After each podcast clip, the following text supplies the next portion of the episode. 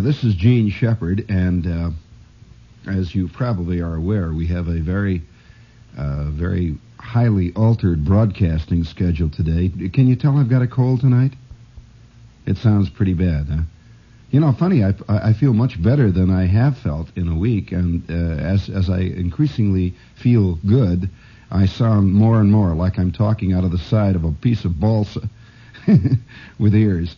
Uh, well, anyway, uh, I, will be here uh, with a with a very uncertain schedule tonight because uh, we are going to go back out, possibly at any moment, out to the airport, where Lester Smith, I believe, will be on hand to describe the uh, takeoff, the leaving, uh, the aircraft leaving to go back to Rome with the Pope. You know, incidentally, the, all the, all the talk I heard today on the air, and I watched the television broadcasts about this thing.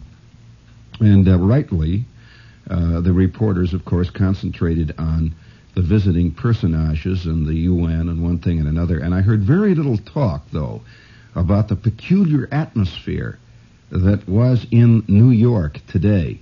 Very strange, uh, unusual atmosphere. And uh, for those of you who are not in New York, uh, I'm aware of the fact, of course, and perhaps maybe we should remind the New York listeners occasionally that WOR is heard at this time of the night regularly by people who listen every night in approximately 20 states or so. And so there will be people listening up in Maine and people down in North Carolina and so on who were not here in New York and did not really have the opportunity to feel the strange atmosphere that was extant in the city today. I've been, I've lived in the city now, uh, oh, since the mid 50s, every day, soaking up its atmosphere, and I have known some strange days in New York. And uh, this was a unique day. Uh, there was a strange atmosphere in the air. To begin with, the weather was magnificent. Uh, the weather uh, it was a kind of a crisp, cool, bright day, and the visibility was probably as good as it's been in New York City for probably, I would say, possibly the last five years. It was as though the day was made out of crystal. And uh, everywhere everybody was uh, standing along the street corners, wherever there was any kind of uh, any kind of uh, official gathering, it was as though the color was five times brighter and more brilliant than it would be ordinarily in the usual murky, soot-filled New York atmosphere. So for some reason or other, today was, uh, as I say, it was like a, uh, the air was made of crystal. Now, I personally began to notice the peculiar atmosphere early this morning when uh, the first thing that was obvious was that tra- the traffic was highly unusual. It was either non-existent or it was a solid jam. There was no, there was no in between. Uh, for example, some streets, crosstown streets, for example, 57th Street, there was nothing on it. There were no cars. Uh, they they had kept all the cars off certain areas of 57th Street, and people were walking back and forth, and uh, were standing near the corners all the time. Uh, I suppose waiting for glimpses of various official type cars, not the Pope's, of course, because this was uh, this was a highly uh, a publicized route. But there were other cars running around the city constantly that were not part of that official group, but nevertheless contained highly official people. For example, without any warning, uh, I found myself standing uh, next to an automobile that pulled up to a stoplight, and it stopped right in front of me. And just, uh, I, I was trying to get across the street, and it was a big, long black limousine, and I see in the limousine is Nelson Rockefeller. And uh, of course, Rockefeller is seen occasionally in New York, but there was, there was this kind of a strange uh, confrontation. There's Rockefeller, and I walked past the car and I noticed two or three people on the sidewalk noticed that it was Rockefeller's car. And then uh, that disappeared. And a couple of seconds later, another car came around the corner, obviously not connected with Rockefeller. And uh, this car had uh, Bobby Kennedy in it. And they were going in another direction. These were two political rivals, but nevertheless, uh, it was as though almost any place you look today, you're liable to see almost anything. Well, I, I didn't think in terms of seeing the Pope. You know, it's a curious thing about when some big event happens of this sort. Uh, I have the kind of mind that generally says, well, I'd never get near it anyway. And, and uh, I always see on television 47 million people at Yankee Stadium, and I wonder how they got in. And that's the end of it. And uh, I never get tickets to first nights or anything like that. That's something that the official people are involved in. And so I didn't think anything about it, and I got on a bus, and I went down Second Avenue. I got off at 50th Street, off off this Second Avenue bus, and there were people sitting in the bus with books and with uh, with shopping bags and one thing and they're all talking. They're constantly looking out of the windows, and everyone there was a sense of excitement, a peculiar sense of. Uh, well, not really, not the kind of excitement of a visiting celebrity, but a strange sort of excitement. I can't really describe it except to say that it was a vaguely festive occasion. Uh, now, when celebrities show up, an ordinary big celebrity, now I've been in the crowd when Khrushchev went by, when Khrushchev was at the peak of his career, and uh, he visited the United States and went along 34th, uh, 34th Streets where I happened to see him coming over from Penn Station. The crowd was more curious in that case. There was a kind of a great gathering of people, but they were curious. There was, there was, is that him? Wow, you know, gee, he's uh, fatter than I thought, and that kind of thing. That's all they, they, they said. But there wasn't really anything other than a sense of everybody looking at a visiting celeb.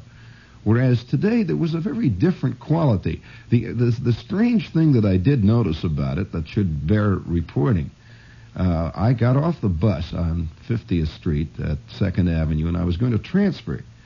Uh, the reason I was on a bus, there were no cabs, nothing around, and I took the bus down, and, and uh, I got out of out of the bus, and I saw immediately there was a barricade up right in front of me. There, there was a big barricade, a lot of people behind it, and there must have been on that corner alone, there must have been two or three hundred policemen.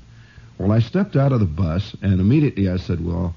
Uh, I'm not going to worry about my appointment. I'm going to. I'm obviously something's about to happen here, and I'm going to. I'm going to be in in it. I want to see it. So I went behind the barricade and I stood next to a mailbox that was right on the edge of the barricade, and there were some kids ahead of me and women all around me and large numbers of people all on up and down the streets on all sides. And I asked somebody next to me. I said, uh, "When when is the uh, caravan expected?" And he said, "Well." in just about five minutes. They're coming over from Madison Avenue they're going to make this turn here. And then I began to look around. I wonder if anyone has reported that the crowds consisted, uh, at least where I was, there were great numbers of Jewish people uh, gathered to, to see the Pope. And in fact, the, the, people I was talking to all around me, I, I expected to see a lot of Irish, and, you know, but no, they were they were mostly uh, people that I know from all around, all up and down Second Avenue and that, and and uh, they were fascinated, and uh, they really they really were fascinated by the whole thing, and and uh, particularly by what was going on just before. I don't know whether anybody has reported the the uh, the superb as probably as thorough a job of uh, police protection as I've ever seen in my life. And I've been around a few incidents where big people appeared. Uh, for example, uh, I noticed that on, on Second Avenue in the 50s, there were police up on the fire escapes. They had gone up near the roof, and they kept all the people off the roof. Many people had gathered on the roofs of the buildings, and they, they pushed them all back off the roof uh, because uh, I understand that that the heights of that kind are usually the most dangerous places for untoward incidents. And so there were police, and I watched one policeman in, in particular who was on the east side of uh, Second Avenue. And he stood, oh, he was about six stories up on, on a fire escape, and he didn't even look down when the when the entourage went past. He did not, which would be the normal, natural thing to do, would be to look down when all the when all the visiting celebrities went past. He was watching an apartment building, and he did not move for, I would say, a good half hour, because I happened to have been there at least, uh, uh, or probably 25 minutes to a half hour before the event took place, and and I stayed around for a few minutes afterwards, and he stood and watched that one building just steadily. He didn't even didn't even look down or around or something. Just stood and watched it. Obviously, he was watching a whole bank of windows, and this was his responsibility. And uh, I'll tell you, it was very impressive. And then I noticed all up and down the side streets, I could see these policemen peering over the parapets of buildings. And they had walkie-talkies where they would uh, they would have an intercom system where they could communicate one with the other. Now, the way I'm describing it, I suppose it sounds like there was a peculiar solemnity to it, but there wasn't. Even the police had a quality of uh, festivity about it. Uh, one of the one of the news writers here uh, a minute ago in uh, the newsroom, I was talking to him. He says, "You know, this is a this is a, a tremendous catharsis for the nation." He said, "There's nothing to do with the kind of religion or whatever it is you follow, but it's a peculiar kind of catharsis." And I felt it in the air, and everybody was. Uh, uh, everyone had a, a, certain quality of uh, bonhomie, a certain kind of uh, f- fellowship, which they don't ordinarily have in New York. Well, then suddenly around the corner came these these uh, motorcycle policemen. They made a big turn, and that's the thing I don't think you got on television was how fast this car moved on Second Avenue and up and down these streets because you know the TV cameras were in front of the car and moved with it. So you didn't get an idea of how quickly these automobiles moved through the streets. I, I really I was surprised. You know, I expected a kind of ceremonial drive, but no, they came around that corner and the the uh, I, I'm afraid a lot of the people were caught looking up up in the air or looking down at their feet or something, and the Pope went by and they missed their chance for life. But uh, the uh, the motorcycle cops came around the corner. There must have oh you saw you saw it on television. There must have dozens of them Secret Service cars of one kind or another, big Lincolns, open Lincoln Continentals, and then suddenly there it was, and that uh, it was so uh, so peculiar because it was so uh, unexpectedly ordinary.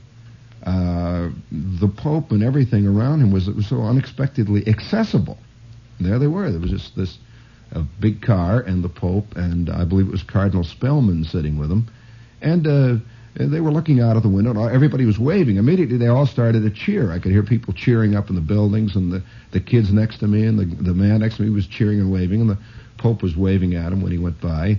And the people uh, looked there for a moment, and it was gone. And that was that was it. But the car continued uh, down Second Avenue. It was going towards the UN, and uh, for that for that few brief instants, it was as though everybody was kind of looking at something that was so unreal to them they couldn't quite uh, put it into focus. Uh, uh, it isn't often, you know, that we in America see genuine figureheads. I'm talking about a genuine figurehead where, where the office of the man far transcends the individual himself, and uh, and he himself merely represents something that is uh, far uh, far different from the the human corporeal body that he represents himself. You see, and so uh, uh, the people didn't know quite how to how to handle it. Do you cheer when a pope goes by? Uh, do you applaud? Uh, what do you do? Do you just stand there with your mouths hanging open? do you do you do you shout out through your nose? Can I have an autograph? Uh, what do you do? Well, what most people did was just sort of stand and and look with with a great uh, with a great uh, uh, sort of disbelieving look. And again, it had nothing to do with religion. I hope hope you understand that what I'm talking about is a is a national event that occurred here in New York City today that has all kinds of interesting to me sociological, psychological, and human uh, overtones. Uh, speaking of overtones, this is WOR AM at FM New York. This is Jean Shepherd, and we'll be here until uh, we pick up Wes Smith out at the airport. And while we're doing that, I have a few commercials. Hit the button in there. We're out here at Yankee Stadium with the 2,500 year old brewmaster, and it's halftime at a very exciting game. Sir, how did football come about? Well, actually, football started about 11, 1200 years ago. And uh, what is there in a football game? It's 11 men on a side, right? That's right. Right. It? Well, 11, 1200 years ago, there was, oh, maybe 200, 300,000 men on a side. The game wasn't exactly called football at that time. It was called war. So originally, uh, w- what we know as football was uh, a real battle. Oh, yes football is actually war scaled down to a puny effort for money. Well, that's fascinating, and uh, I could use a little refreshment, couldn't you? Well, why don't we have a nice cold Ballantine beer? There's more spirit to it. Right. And you pay. If you want to start living a life that's livelier, live it with spirit. Ballantine beer. There's more spirit to it. Of all the Ballantine commercials that they have to schedule, they schedule that one. Did you hear the opening lines of it? oh my! So, so if anybody, so if anybody says, "Gee, did you hear that great in joke that Shepherd had on his show uh, the night the Pope was here. Well, that was totally uh, accidental. but uh, that, that, you know, speaking of of Yankee Stadium, one of the most unusual lines, which uh, I think bears repeating, is the line that the commentator made uh, when the broadcast was coming from Yankee Stadium, and he said the Pope now turns towards home plate. He uh, raises his hands in benediction, and I thought, well, boy, only in America would such a line be heard. The Pope turns towards home plate and waves at the crowds, and uh, the benediction is given. And I thought, uh, I thought this is a purely American image, somehow, and poetically so. But uh, while on the subject of uh, of commercials, let's get them out of the way so that we can get them all in one clump here, and then we can continue until lesser. I've I've got some other things that I would like to talk about in respect to this visit. So hang around. You've got anything else in there, Skip? Oh, these are live. Here's one. What's this one here? It says, did you know that one person out of ten suffers from a loss of hearing? What's this commercial? If you have a, a hearing loss or know anyone who does, well, I wonder if you have. I would just like to put forth here uh, anyway, it says uh, Otarion, a leader in the hearing aid field, has helped people since the 30s, and they are offering free a helpful book with 10 listening exercises, written by the international known speech and hearing therapist Thomas Broderick. And if you'd like to get this 10 easy to learn listening exercises, write hearing on a card and mail it to, uh, let's see, who can you mail it to? Mail it to, uh, let's see, hearing. Mail it to, uh, Barry Farber in care of WOR New York 18. Okay? Hearing. All right? And uh, let's see. Well, I don't know. I guess if you have a hearing problem, you wouldn't be hearing me anyway, so it doesn't make any difference who you write down. Uh, while we're on the subject of commercials, we'll get a few of these others out of the way. Here's one on a special event. It says on Wednesday, the internationally acclaimed motion picture The Hill, starring Sean Connery, will have its American premiere at the Sutton Theater and there's about 25 quotes from magazines all over the world about what a great movie it is. I, I'm not uh, familiar with it. I've heard of it. I, I will not personally recommend it because I don't know. I haven't seen it. But nevertheless, The Hill opens Wednesday. Uh, let's see, at the Sutton, uh, Sutton Theater, Metro Goldwyn Mayer and Seven Arts presents The Hill, starring Sean Connery. And that's Wednesday at the Sutton. And uh, speaking of uh, commercials, we have a brand new one tonight, and this is one that I uh, personally am going to recommend, and I mean in spades. Uh, if you've never heard of KLH equipment, uh, I, I don't know what to say to you. I can only tell you this that KLH makes probably some of the most advanced and certainly some of the most inexpensive, high quality high fidelity equipment turned out anywhere in the world. And uh, I saw a little ad. It, uh, it showed Sammy Davis Jr. and he said that he thought that KLH was an airline. And uh, I can tell you this: that if you if you are interested in truly superb hi-fi, uh, a, the modular system. Now, this system really is, uh, in many ways, far more practical for most people than the component system, where you uh, bring together various components and hope you come up with a good system. But KLH makes one of the most advanced multiplex FM tuners on the market today. They make a superb turntable. But more than that, their amplifiers and their speaker systems, I think, are second to none in their price range. And uh, I would suggest that you find out before, if you're if you're planning any hi-fi before Christmas, uh, look up the KLH line. And I would like to recommend the Electronic Workshop. They handle the entire KLH system. You can see them there. Nobody pressures you there. These are unconditionally unconditionally guaranteed for two years. And uh, this is this is this is the real stuff. I, I I myself have had a KLH Model 8 now for over five years. It's a it's an FM tuner and speaker system, and it has not once given me a, a second's trouble. Beautiful equipment. And uh, this, by the way, the electronic workshop is at 26 West 8th Street in, in the village. They have it all there on display. And let's see, their number is Gramercy 30140. Yeah, Gramercy 30140, and they're open from 11 o'clock in the morning through the evening. That's KLH. Now, one other commercial I'm going to do right now for this moment, and that has to do with Rover. Now, this is something else I will recommend personally is the Rover motor car. Uh, I came close to buying a Rover. You know, I used to be an automobile dealer. I did buy one, but I mean years ago. I'll tell you that's another story. But uh, I used to be an automobile dealer, and uh, I, I handled foreign automobiles in Cincinnati. And uh, when you when you own an automobile uh, fact, or rather a, a factory guaranteed franchise, that kind of thing, you have also a big foreign car garage. You begin to know something about automobiles from a very, very different standpoint. You know which ones come in to be repaired. You know what kind of work is done on them. And I would like to report to you, if you don't know anything about the Rover, that the Rover, in world esteem, that is among automobile enthusiasts, ranks right up there with the Rolls Royce and the Bentley. And I'm not exaggerating. This is true. And the new Rover 2000 is considered by many people the finest automobile ever built in its price range, which is around $4,000. A superb machine. Now, this is not a sports car.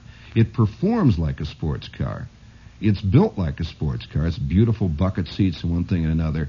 But it is a fine, high quality, luxury, disc braked uh, sedan. It has disc brakes all the way around. Great, great construction.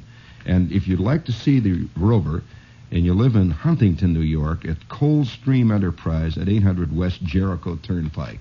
And when I get my Rover, which I ordered about a week or so ago, I'm going to see if I can have it put on display somewhere here in town where you can go and see it. And by the way, I'm paying for it. I am getting no knockdown. That's a great machine. All right, now we've uh, we've cleared up the commercials, and let's let's get back to let's get back to the strange, uh, interesting, and exotic event that happened here in New York City. I think one of the first things that uh, I have to, I have to report, of course, that that uh, on several occasions I have gone to Rome. I have been in Rome on rainy days. I've been in Rome on cold days, and you know there's a, there's a peculiar uh, and and it's an unmistakable empathy between Americans and Italians. Uh, I have traveled all over the world, and I've been in England, and it's strange because we are basically offshoots of England, that whole world, and yet I think most Americans feel more genuine empathy towards Italians in Italy than they feel towards Englishmen in England.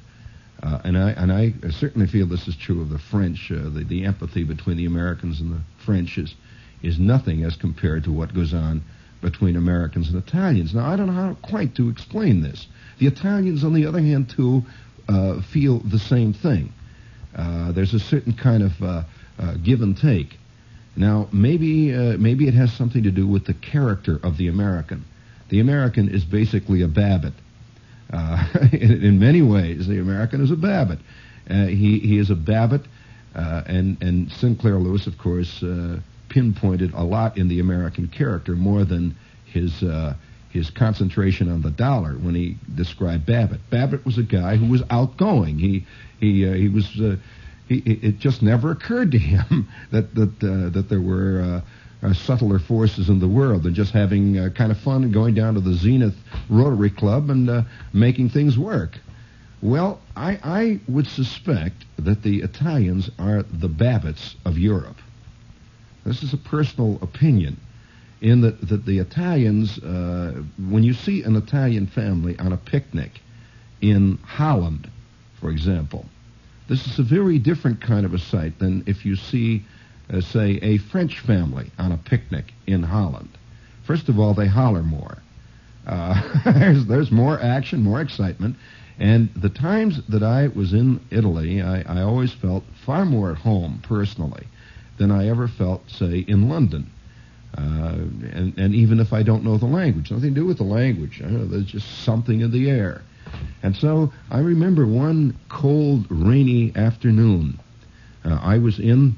Well, it was actually a rainy Sunday morning. I was I was in Rome, and uh, usually, as with most Americans, when you're in a foreign country on a weekend and you don't have any immediate friends around, there's a great feeling of unrest, a kind of sense of uh, of uh, loneliness that far transcends any loneliness you feel at home, even when you're alone in a strange city in America. And so I went out real early in the morning, And uh, I took a streetcar down into the center of Rome, and I'm walking around in the rain, and uh, without any uh, pre-ideas, I, I suddenly thought, well, why don't I why don't I go down, go to the Vatican today? Uh, I'm not Catholic. I have no particular religious uh, uh, connotations one way or the other in my family or in my general makeup. And so I could see, though, I could see people getting off the streetcars all around, uh, black-clad families and peasants and one thing and another, and they were all drifting towards, first of all, St. Peter's Square. Well, I was on St. Peter's Square at a at a at a rainy, cold Sunday morning with thousands of people milling around. And curiously enough, that I tell you that was the day that that I had no idea this was going to happen. I was just in the crowd, walking up and down the steps, and I went in, and, and of course the art in in uh, St. Peter's and that whole area there is just you. It's incomprehensible to a person whose idea of seeing a great painting is to go to the museum up here and, and stand in line and maybe you get in to see it. But the art there is just incredible. I mean, it's just unbelievable. And I'm I'm going through St. Peter's and that that uh, that, that that fantastic uh, example of uh, of architecture of of another past period of man. When suddenly a crowd mills past me, and I could see it was just a small crowd, just a little group of people.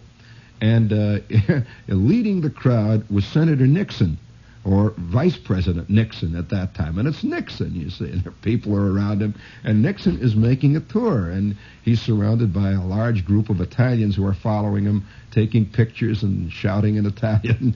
and uh, he was not with anybody official, actually. That's what made it so strange. And he just walked right on past me, and I felt like saying, uh, "Hi, Dick." You know, gee whiz, wow, it's good to see another American here. Wow, and he went right on past and into this into this fantastic vaulted, uh, this great dome of St. Peter's. Well, a few hours later, I was uh, I was in the Vatican, and it was at that time in, in Saint, of course, on St. Peter's Square, uh, the only time other than today that I, I had the opportunity to see a pope. Uh, it was at that time Pope John uh, made an appearance there, and he has a strange, uh, as probably all of you have read much about Pope John, but uh, uh, I had heard about him, but he had a, a, strange aura of a kind of magnetism about him. Uh, I, uh, I, guess you can say that Pope John had what they call star quality. I hate to use such a phrase, but uh, I'd always wondered about this. I'd heard a lot uh, of, of, things said about him, but he came out on the balcony, and, and I was in this mob down there, and thousands and thousands of people had come. Of course, they, as, as they always do every Sunday, anyway uh, to St. Peter's, uh, to that to that fantastic square there, and uh, he made his appearance, and everyone everyone cheered, and and uh, there was a certain kind of uh, immediate empathy. He has a peculiar kind of warmth that just uh, came out, and he smiled, and and that was it. Well, today I was curious personally because it was only just a brief instant, second picture of this Pope, but I did come away with a rather vivid a feeling of, of his of his uh, his quality and uh, what he did to a crowd or the people who were there at least the day I was there. And I was curious what kind of a feeling I would get from from this particular pope, this man. And uh, when he went past, uh, he he uh, he seemed at just at that brief instant to have a far more. Uh, I guess he was what we would call a quiet man. Uh, you know, the kind of man that you always see in your life, uh, there's always somebody who is very quiet, a very efficient, quiet person, uh, the one who always is in charge vaguely and uh, to whom people always give uh, responsibilities. And he's very, very quiet and very solid, extremely solid, but very quiet, uneffusive. Uh, and that's that's the feeling I had, just quiet, just going past. And again, watching him on television, I had the same feeling too. But that that strange afternoon uh, on on Second Avenue, I will remember for some time, because it was as though suddenly, for some reason, and I don't think it had anything to do really with basic religious values, one way or the other. For some reason or other, there was a different atmosphere and attitude in New York City. Uh, uh, maybe a kind of excitement Uh, you know, Americans are remote by and large from the great world that they read about in newspapers. Europeans are used to this sort of thing. Uh, Europeans are used to visiting great heads of state. Uh, pomp and circumstance and panoply are things which the average European takes in his stride because he knows it. He, he, he's been there. This is what his world is made of. Americans just aren't used to this. Uh, our our uh, idea of pomp, of course, is to go to a, a perhaps a uh, a political meeting. We go and we we see uh, we can see John Lindsay in in the flesh up there, and of course Lindsay's doing everything he can to be one of the people and to be be just like you. And so he usually, uh, any politician usually makes care not to dress too well. He doesn't wear a $275 suit. He makes sure that he does. He does not arrive in a uh, in a Rolls Royce Silver Cloud. He just doesn't do this. He does not arrive with butlers and footmen, and uh, that's not the American way. And yet we have a strange, uh, maybe it's a very human hunger for pomp and circumstance, for panoply. And whenever we run into it, whenever we see it, we are immediately put into a great uh, a great tizzy of awe. I mean, they, people are fascinated. And so when the Pope went by dressed in his robes, uh, too bad. Uh, uh, I did we broadcast it in color? Well, if you had a color television set, you probably saw some of it. But uh, when the Pope went by in his robes on Second Avenue, you knew something important was there. I mean, the, the, the color and the the the, the general combination of of, uh, of robes and richness and stance and attitude that there was no question about it. Americans were suddenly aware, at least the people along that route, that there was a big world out there and that there were some gigantic forces that they knew very little about and and that uh, they were suddenly made aware of the fact that they were part of, of that big world. You know, we've been traditionally isolationist, and uh, we we kind of feel, and most Americans sort of feel that that the rest of the world better do what America wants, because uh, America knows best. Uh, we also feel basically that uh, that that that the world consists of America, with all the rest of that stuff hooked on. And generally, it's a drag that they are. You know, that's quite true. You you go to these other countries, you find that, that the attitude of many Americans is that uh, that these other countries were put there for Americans to travel to and to buy scene, uh, buy uh, to buy uh, souvenirs from. That's why they've got this thing called Bangkok out there. And uh, so, watching the Pope go by, I'm sure many Americans in that that that group that were standing around me, whose only knowledge of the world comes from watching television, and that's sort of a big show. Uh, television is like everything is on 16 millimeter film, and Walter Cronkite is sort of there to tell you about the world, and that's what the world really is. Uh, TV shows and one thing and another. I wonder how much our mass communications have confused our basic sense of reality rather than have sharpened it. I just wonder about this. I wonder how many people confuse the Pope, let's say, with uh, a movie star. Uh, uh, this is a this is a common confusion because it's easy enough uh, when you live in a world of, uh, practically total 100% mass communication, radio, television, records, movies, plays, night after night, day after day. You begin to confuse the world with a kind of plot, a kind of a, a kind of a story written by somebody. Uh, something that uh, not really real, but is part of that great world that Walter Cronkite comes on every night about or David and Chester talk about occasionally. Well, all of a sudden, uh, they're on the uh, on the on the uh, what is it? Chet. His name is Chester. I'm afraid. I refuse to get, call him Chet Huntley. I don't know him that well. To me, he's Chester. And uh, so it's David and Chester every night talking about the world, and suddenly there it is going down Second Avenue, right there in front of you and in all full color. And I mean spectacular color. And there, yes, and I mean spectacular color. And, and there is a sudden feeling that none of these clothes came from Bonds or from Korvettes. That uh, this was something else again. And really, and and you could just feel the hush go over the crowd, not because of a basic religious feeling, but a sudden uh, a sudden realization, um, perhaps an unreal one, but nevertheless very definitely there, that uh, wow, th- there is a pope. Uh, they've been hearing about this. There is a real pope, uh, and there he goes, and he's just waving. He's waving at the crowd, and everybody cheered, and he went right on down. You could see the car glinting, and and the people all craned and looked out and watched the cars that disappeared and made the turn towards the United Nations.